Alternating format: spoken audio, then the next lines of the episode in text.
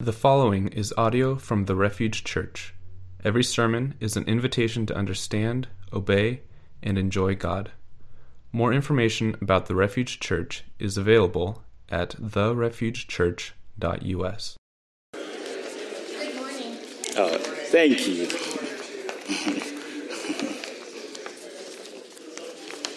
Morning, bro.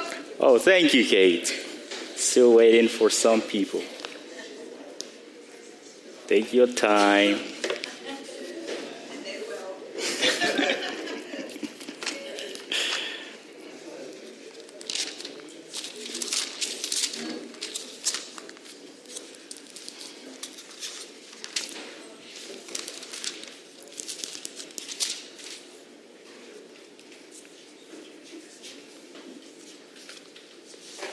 All right, morning.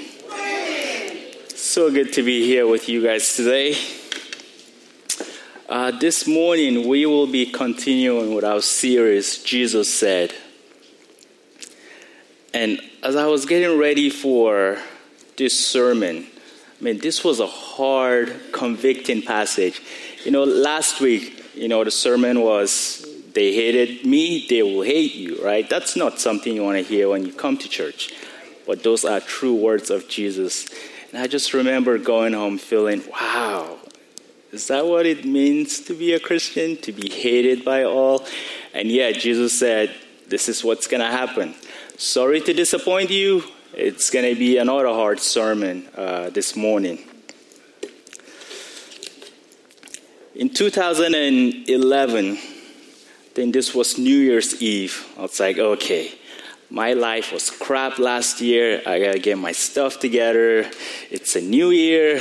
What can we do to get better? What books can we read? And then a family member recommended a book to me called Not a Fan by Kyle Idleman. Has anyone read it? Great book.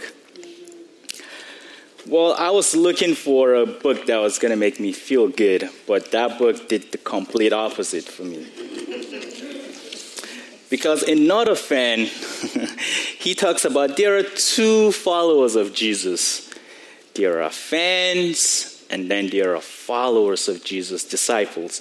And so he defines a fan as a enthusiastic admirer of Jesus, right? We love the Seahawks. We have, you know, we are fans or any sport that you support, you know, we admire certain players. And, he's, and he said, as Christians, we do the same with Jesus. But Jesus doesn't want fans, Jesus wants followers. And when I finished reading the book, I was like, okay, I feel crap because I think I'm a fan. And I was like, wow. And what I realized was most Christians are fans of Jesus, and only a few are followers. And then Daniel said, Ibrahim, I want you to preach on Matthew 16 and 24. And when I read it, I was like, oh crap, why did you have to give me a hard passage to preach on? Because it reminded me of that book. So the title of my sermon this morning is Are You a Fan or a Disciple of Jesus? Let's pray as we start. Jesus, we invite your Holy Spirit to fill this place, to convict our hearts that the words that I speak will not be my own words, but yours. And that it's not easy to be a Christian because of some of the things that you demand for us, but it is the most rewarding thing we can ever do with our lives. And so open our hearts to receive this message and also convict our hearts. In Jesus' name, amen. amen. So, Matthew 16 24. This is a short and sweet passage. Matthew 16 24.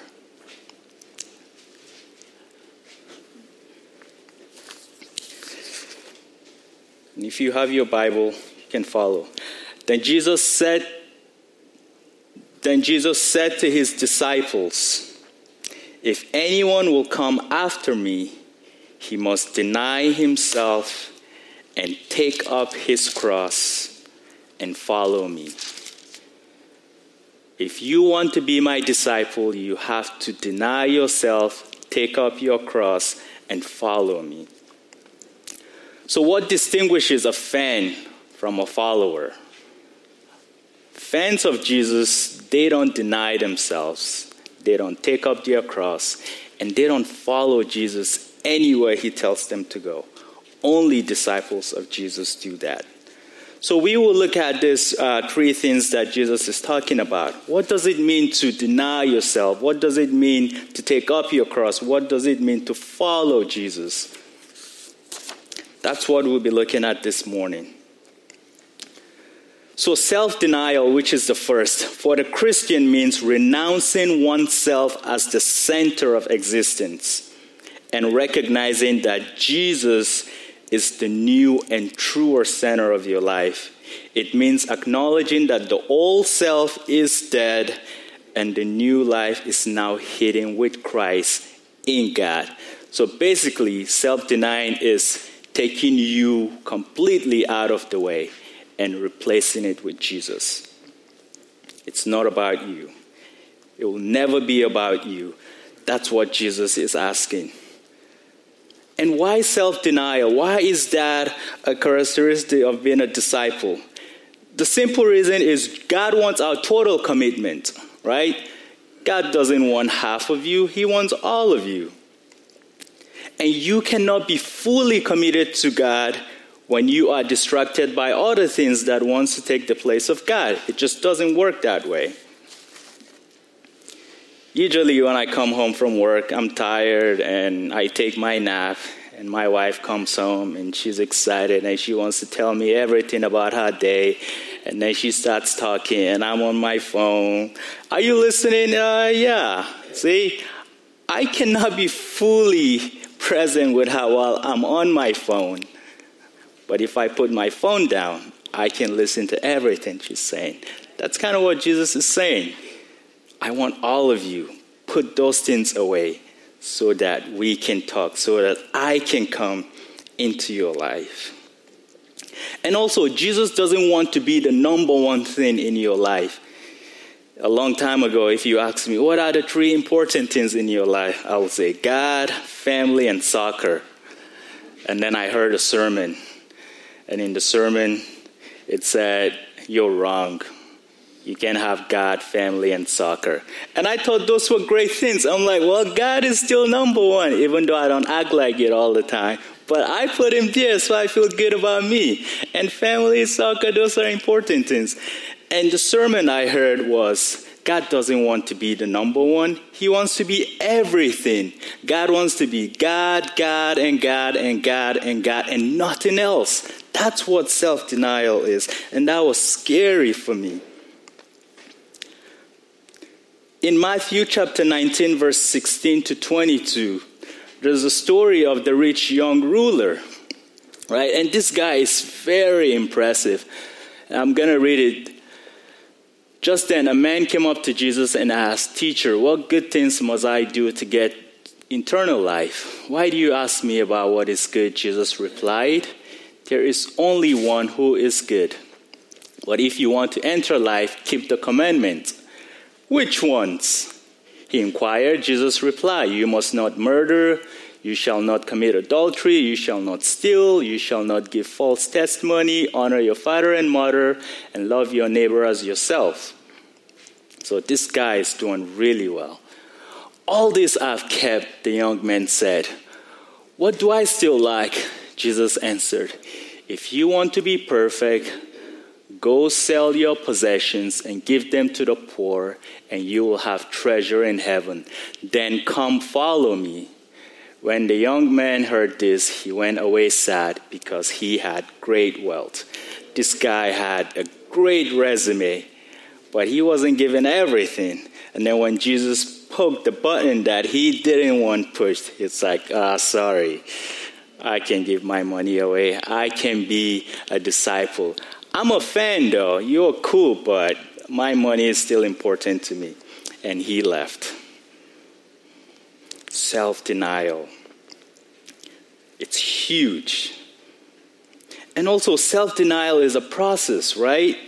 Because what happens with self denial is in Galatians chapter 5, verse 24, Paul says, For we know that our old self was crucified with him so that the body ruled by sin might be done away with, that we should be no longer slaves to sin. Right? Jesus wants all of us, but also sin wants all of us. That's what Paul said in Galatians chapter 6. It's like, don't let sin reign in your body so that you become slaves to sin. Here is Jesus saying, deny all of you. And sin is like, sin is good. I want all of you. But what happens is when you accept Jesus as Lord and Savior, you are crucifying your old self on the cross. And you saying, Jesus, have all of me. And what does Jesus do? In Galatians 2, verse 20, I no longer live, but Christ lives in me. Because Jesus doesn't want any of you, because on our own, we will just mess up the whole time in Romans chapter 7, verse 15 to 17, Paul talks about his struggles of sin. Can we go to Romans 7?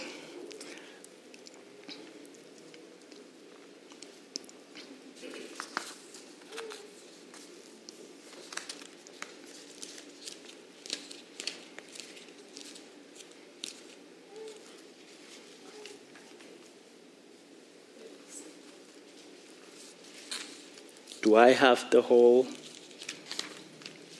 15 through 17?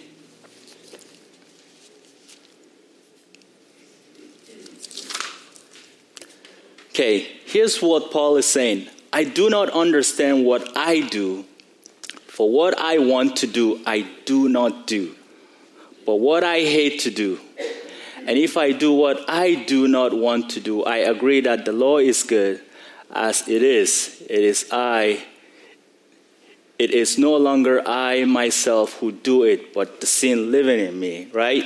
The things that I want to do, I cannot do on my own. You know, growing up, I was a punk.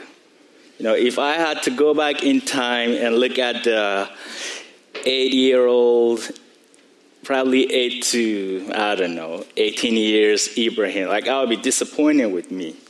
And I had a strong mom who wasn't going to take any of that. I got a lot of spanking because I didn't do this. The things that I'm supposed to do, I didn't do it. Right?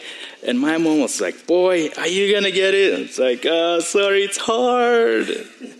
And she would spank me. I was so bad that my mom, like in the morning before I went to school, I'd be like, Okay, I'm leaving. She'd be like, Come here and my mom will spank me for not doing anything. And I'll say, Why did you spank me? She said, When you go to school, you're gonna mess up, and I won't be there to spank you. So I'm spanking you now for it. And then when I go to school, I will do something, and they will, and my friend will say, I'm gonna tell your mom. And I'll say, She spanked me already, so we're good. I can just do. But that's me. That's us. The things we're supposed to do, we don't do because of the flesh, right? If you have a puppy dog, they do that too. No, don't do that. Hmm. And they try to do it. It's like, why do we do that? Paul is saying that's the flesh. And that's the point Jesus is making. I have to come and clean the house. I have to take all over you because on your own you want to go back to those things that you shouldn't be doing. That's what self denial is. And that's why it's a core prerequisite for being a disciple. It's I no longer live, but Christ lives in me. Jesus takes the wheel. I love that song. And yeah, and you give him control and reign, and he leads you and helps you do what is right. That's what self denial is. Fans of Jesus, they don't want to give up anything, everything for Jesus. And I'm not sure that I've given up everything for Jesus either, because it is scary to say, take everything and rule over me. The second point Paul makes is to be my disciple, you have to take up your cross. That is a hard one. And that is one that I've struggled with throughout this week. For many people, they interpret taking up the cross as some burden they must carry in their lives a strained relationship, a bad marriage, a job you hate, physical illness. But that's not what Jesus meant by taking up your cross.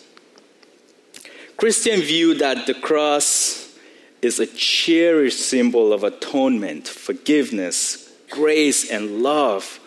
But in Jesus' day, the cross meant nothing but torturous death.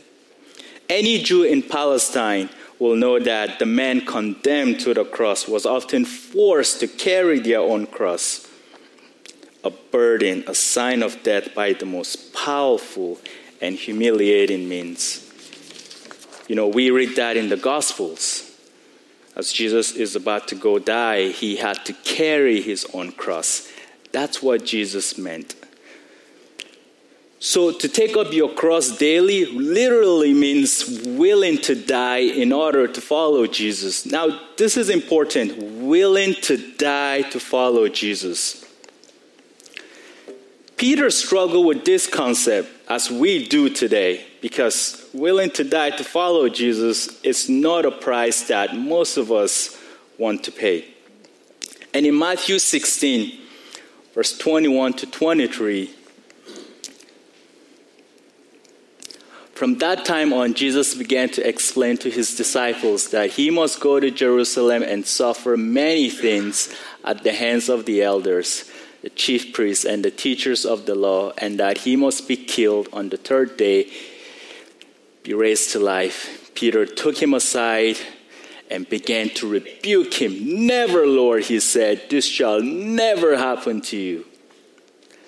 Jesus turned and said to Peter, Get behind me, Satan. You are a stumbling block to, block to me. You do not have in mind the concerns of God, but merely human concerns. Peter is like, No, you can't die. You're our Savior. And what does Jesus do? He rebukes Peter. And then it was afterwards, it was in the next verse, which is our passage for this morning, that Jesus said, If you want to be my disciple, you have to deny yourself, take up your cross, and follow me. Death is a reality that many Christians around the world face as a cost of following Jesus. And Jesus is very explicit about that. He doesn't shy away, he doesn't sugarcoat it to make us feel better. And there are so many passages in scripture that talks about us being physically persecuted for Christ's sake. And if you're taking notes, I'm just going to go through a few of them quickly. In Romans chapter 8, verse 36, Paul says, For your sake we are being put to death all day long. We were considered as sheep to be slaughtered. 2 Corinthians 4, verse 11, For we who live are constantly being delivered over to death for Christ's sake, so that the life of Jesus also may be manifested in our mortal flesh. And then you can also read 2 Corinthians chapter 12 verse 10, Luke chapter 14 verse 26, and then Matthew chapter 10 verse 39. He who found his life will lose it, and he who loses his life for my sake will find it.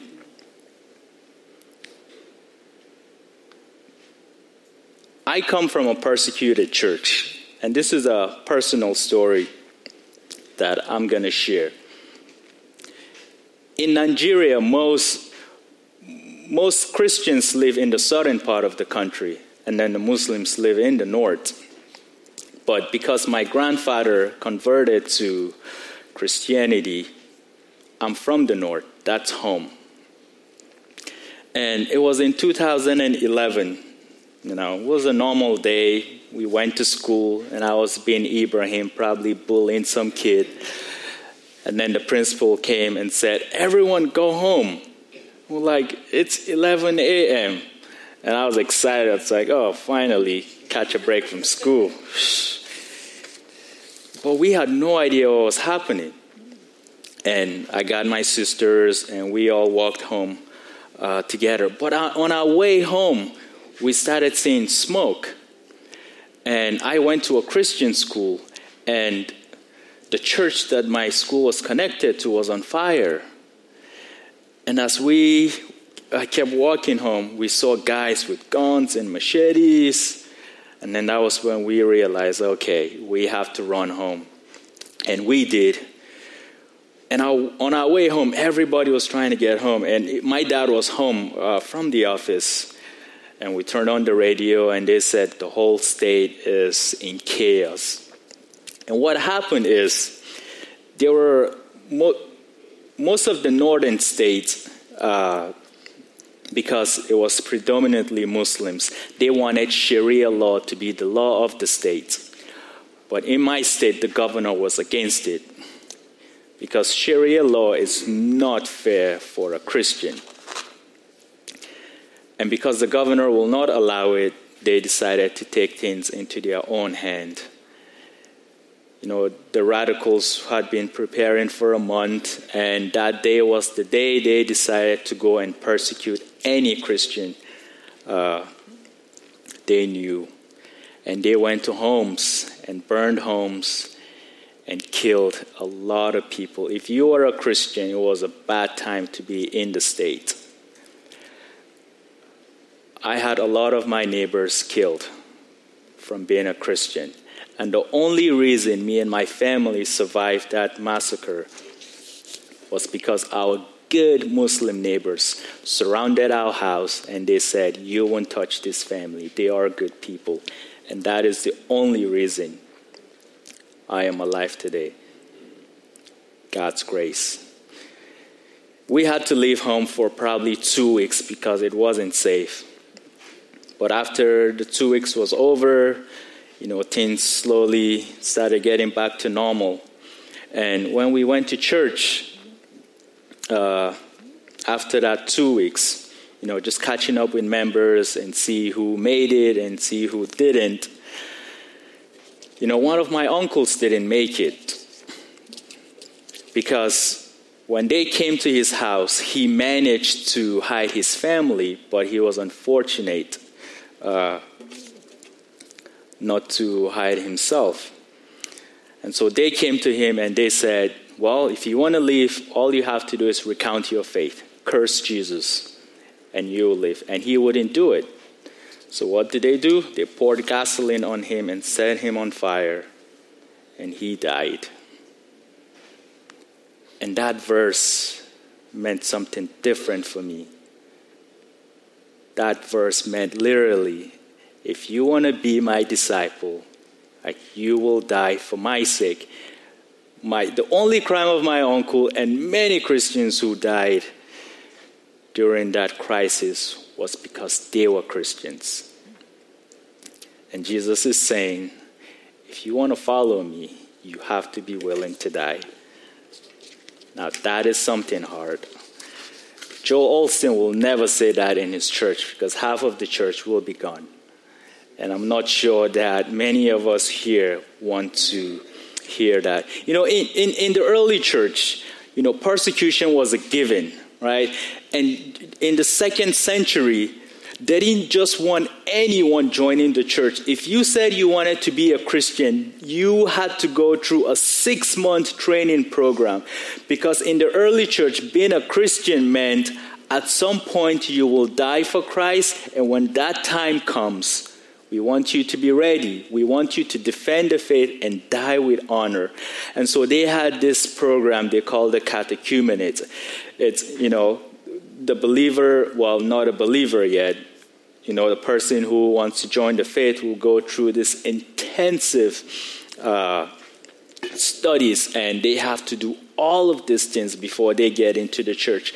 Today, we just said, raise up your hands. Yeah, you're in. Nothing like that. And that's why we have a lot of fans today. But for them, it was different. And I love one of the stories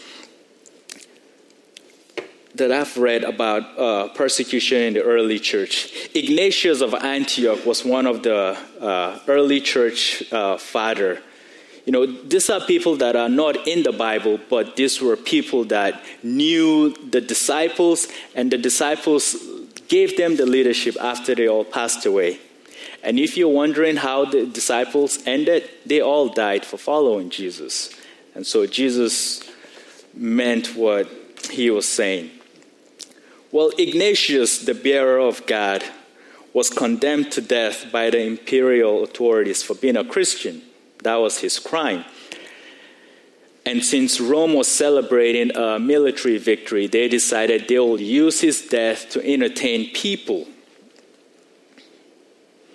Well, he goes to Rome, and you know, when he was in prison, you know, they allowed Christians to come and visit him.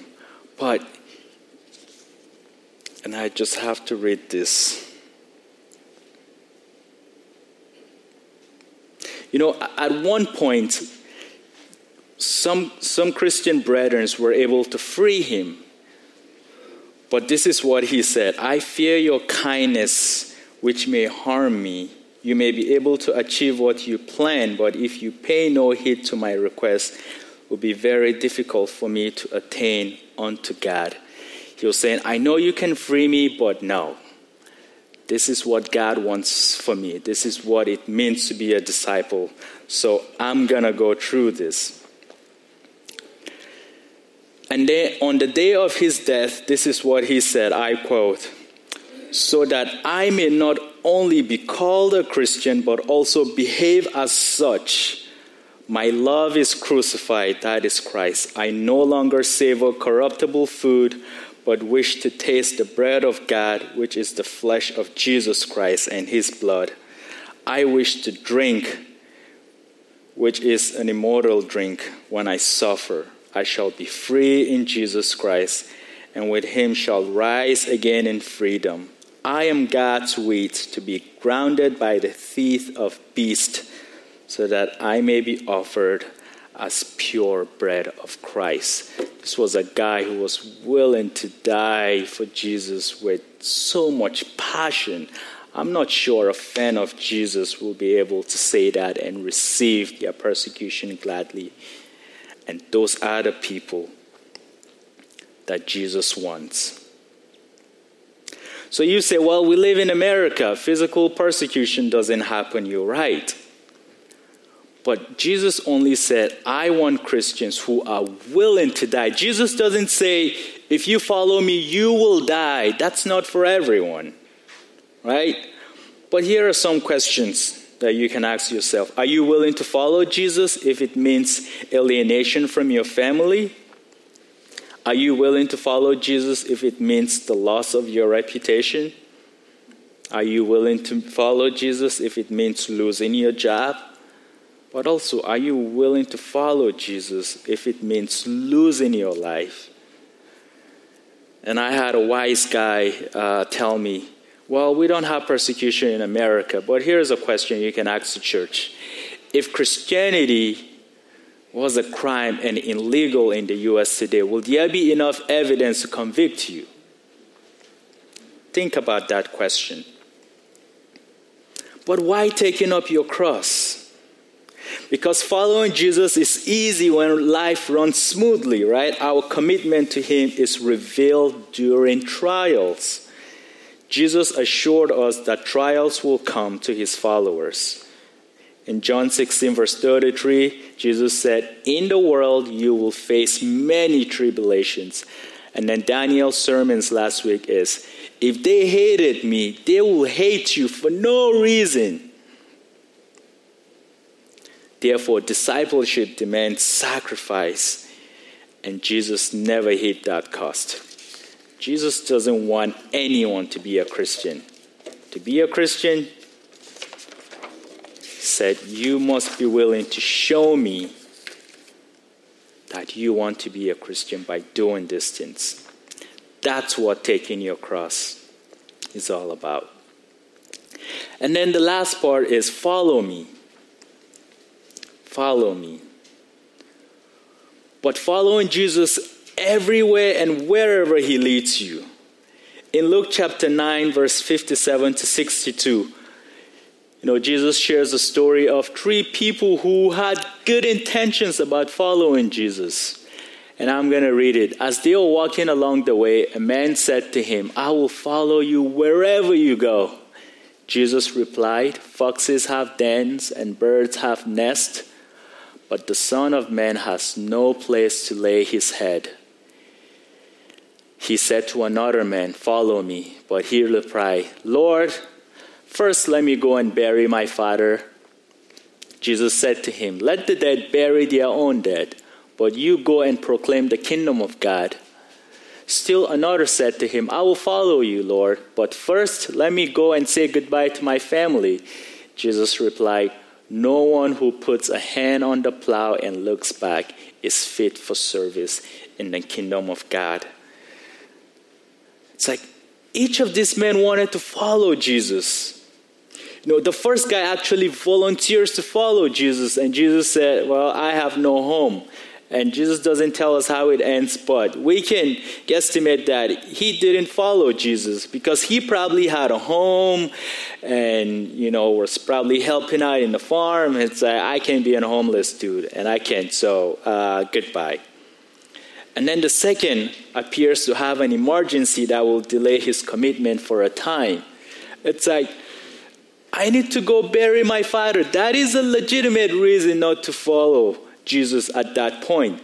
But what does Jesus says? I don't care. Let the dead bury the dead. Because proclaiming the kingdom of God right now is more important than that.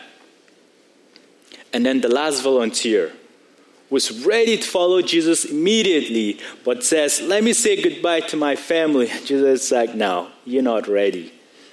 Because if you want to follow me, you drop everything right now and follow me. In each case, the commitment to follow Jesus seemed very sincere. And the level of commitment to me was very acceptable because if I was Jesus, I'll probably excuse those reasons, but I'm not Jesus. And Jesus knows what kind of followers that he wants.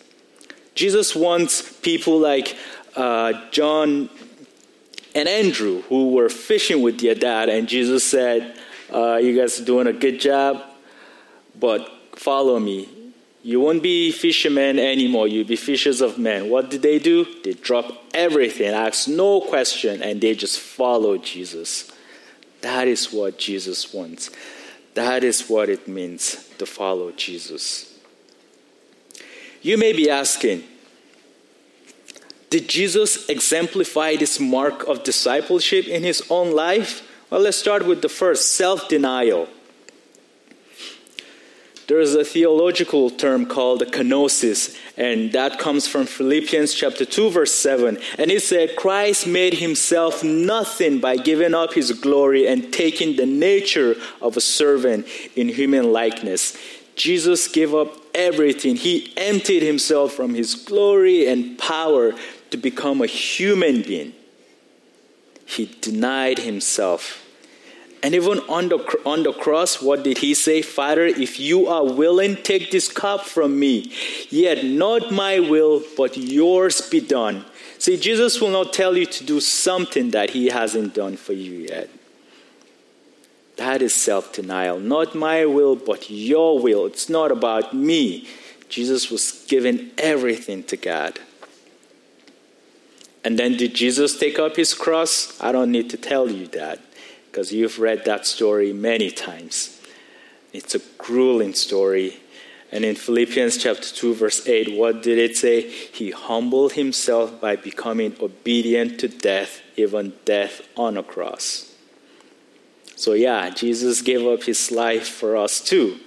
And I think that's why he can say, give up your life for me too, if it requires it. So, are you a follower or a fan? I think most of my Christian journey, I've been a fan of Jesus. Because after my uncle died and I heard that story, I kept asking myself, if they had asked me to recount my faith, will I have done it? And the answer is, I don't know. Until it happens to you, you don't know. But there is a reason the church, the early church, went through that rigorous process of uh, training Christians before they can be a part of the church. Because the early church, they didn't believe that if persecution came to you, that you can just make a decision and say, Yeah, I'm going to follow Jesus. Because the persecution was intense, burning you and feeding you to the beast.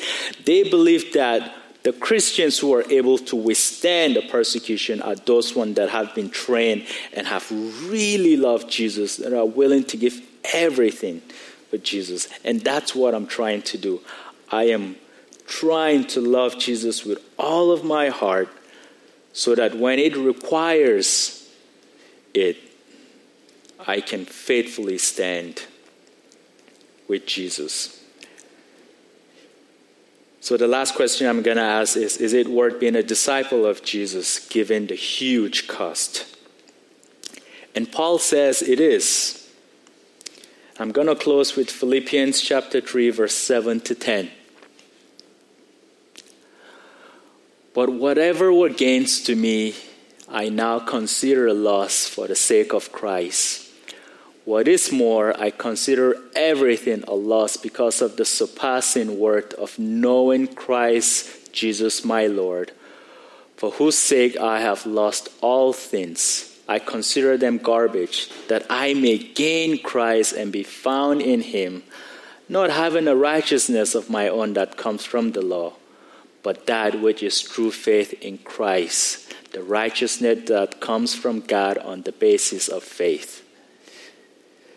I want to know Christ, yes, to know the power of his resurrection and participation in his sufferings, becoming like him in his death.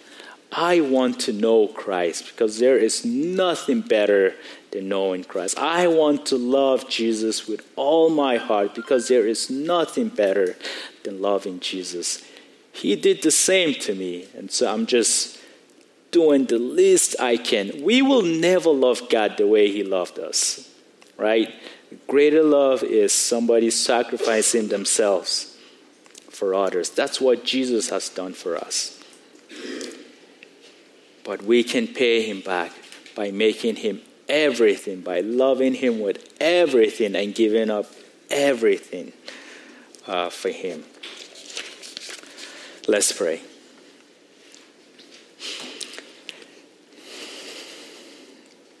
Jesus, thank you for your grace.